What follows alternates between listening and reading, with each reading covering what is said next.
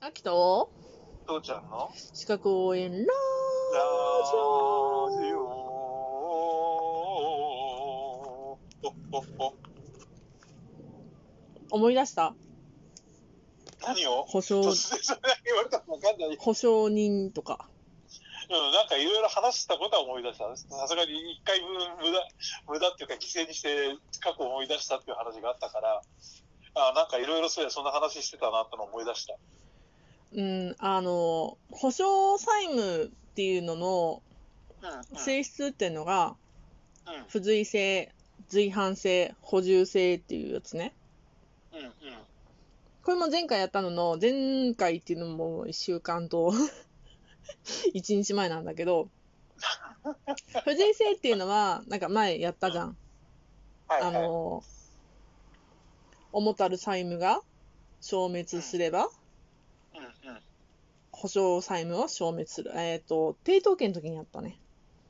はい、はい、はい、は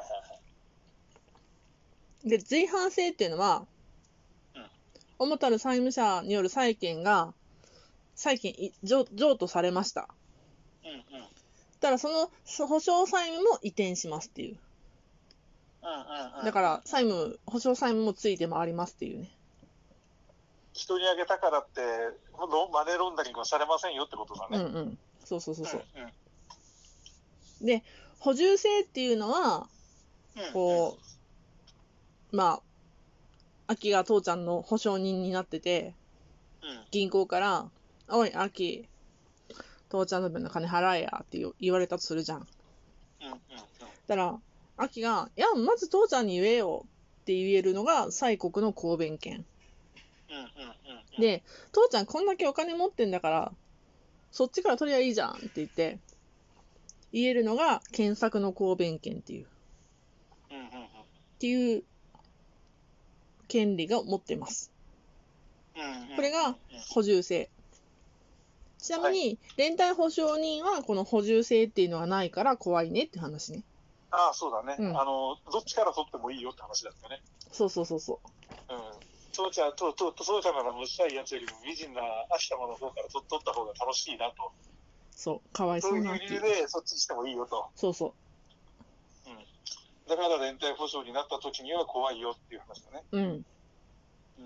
父ちゃんだってお金持ってんだしさ、そっちから取ればいいじゃんって言っても、うん。 いや、私、俺、アキアキちゃん可愛いから、アキちゃんの方から撮りたいんだよっていう、それ、その理由が通っちゃうってことですかね。ふふふそういうことです。そうだね。うん。うん。となると、やっぱりあれだね。連帯保証人頼むときは美人の方がいいってことだね。まあ、私は、もしも連帯保証人を頼むとしたら、金持ちに限るねと思うよ。いや、まあ、当然そうだけどさ、うん。金持ちの知り合いがいない場合は、できるだけ美人にして、この、この、いざとなったらその人を売ってくださいっていう。ひでえ、そんなことする流していいのか。じゃあまあそんな、そんな冗談が通じてるうちが腹だよね。まあ、流す流さないはともかく、それで覚えるんだったらね。まあそうだうね。ん。うんとにかくそういうふうにすることができちゃうのが、うん。連帯保証の怖さだよと。うんうん。そうなっちゃうことの怖さね。うん。うん。じゃあ、ちょっと、連帯保証の話、もうちょっといこうか。うんうん。えーっとね、連帯保証の性質っていうのがあって、はいはい。うん、さっきの補充性がないっていうのもそうなんだけど、うんうん。こう分別の利益がないっていうのもあるの。分別の利益うん。っ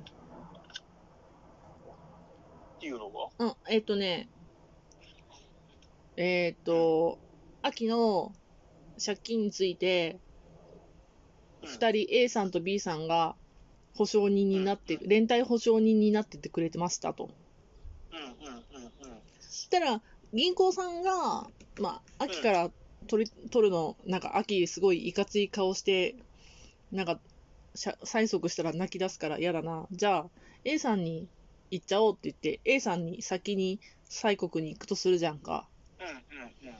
したら A さんは連帯保証人だから B さんと2人で連帯してんだから半額しか払わないよっていうことは言っちゃダメなのはいはいはいはい。全額払えと。うんうんうんうん。うん。保証人だったら、半額でも、半額、私の範囲は半額になるんでって言って、分別の利益ね、うんうんうん。いけるんだけど、連帯保証人はダメ。全額払えと。それってさ、うん。今のそことは関係ない話なんだけど、じゃあそのアキちゃんがいます。うん。アキちゃんについて、うんアキちゃんの子分 A、B が連帯保証人になりました。はいはい。うん。あ、子分って言っちゃいけねえな。アキちゃんに予約された、あの、男が A、B が、うん。あの、連帯保証人になりました。うん。でも A さんに、その、アキが借りた1000万を、うん。全部支払えって言われて、でも理不尽じゃん ?A さんとしては。うん。秋もいるし、B さんもいるのうんに、なんで俺が俺が払わないかんねんと思うじゃん。うん。その場合ってどうしたらいいのでもそれでも払わなきゃならない。なぜいなやらば、、そのでその民法上はそれでは自分に払わなきゃいけない義務が生じて、うん。払わない、あの、催催促がされたから、もう、そう、催告されたから、払わなきゃいけないですって言って払うのはいいんだけれどさ、それ、それを、例えばじゃあ、まあ、まあ、当然それは秋に、お前後で返せよっていうのが、うん。本来だわねそれはうん。うん。うんうんで、そうじゃん、それでも、秋は金がないから払えませんなのか、もしくは金、いやいや、勝手にあっちがそっちに行っただけだよっていうのかわかんないけどうさ、ん。うん。難しいね、それどうやって払わせあたら。それね、あの、秋が借りたっていう事実は消えてないわけじゃんか。秋が返さない限り。うんうん。だから、保証人の A さんが銀行さんに全額返したとするじゃん。うんうん。銀行の債権はなくなるわけよね。うんうん。ただ、秋の債務はなくなってないわけよ。だから、そうだね債権要はその、債権を持つのが A さんになりましたっていうだけ。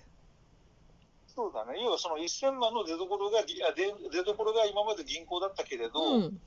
それがただ A さんに移っただけなの、ね。そうそうそうそうそうそまあ、そういうそういうふうに考えたら別に B さんは関係ねえのか、そこで。うんでも、その場でさ、A, あの A さんじゃなくて、アキがもう、もう私一銭もないです。事業失敗したから一銭もないです。払えませ。う。うんん。言った時にさ、うん。じゃあ B さんお前を半分払えよっていうのはもう全然これ、やり方や、やりようがないんだ。やりようないね。もうな俺いのですとこねろに来たのがうう運の尽きみたいな感じで諦めるしかない。うん。それが連帯保証人。怖えね。